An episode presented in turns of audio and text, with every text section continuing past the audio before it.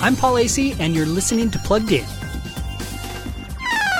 A trip to Harry Potter's Hogwarts is by definition magical, but that magic can cast both ways.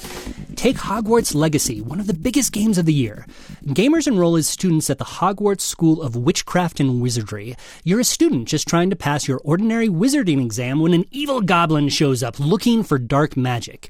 It's up to you to save the world from the goblin's scheme, with the help of a few teachers and ghosts, of course.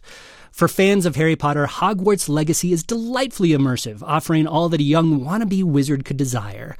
But given the game's bevy of mythical creatures, magical violence, and some potential gender bending content, parents might want to make it disappear. Hogwarts and all. To read more about Hogwarts Legacy or hundreds of other games, fly to pluggedin.com slash radio.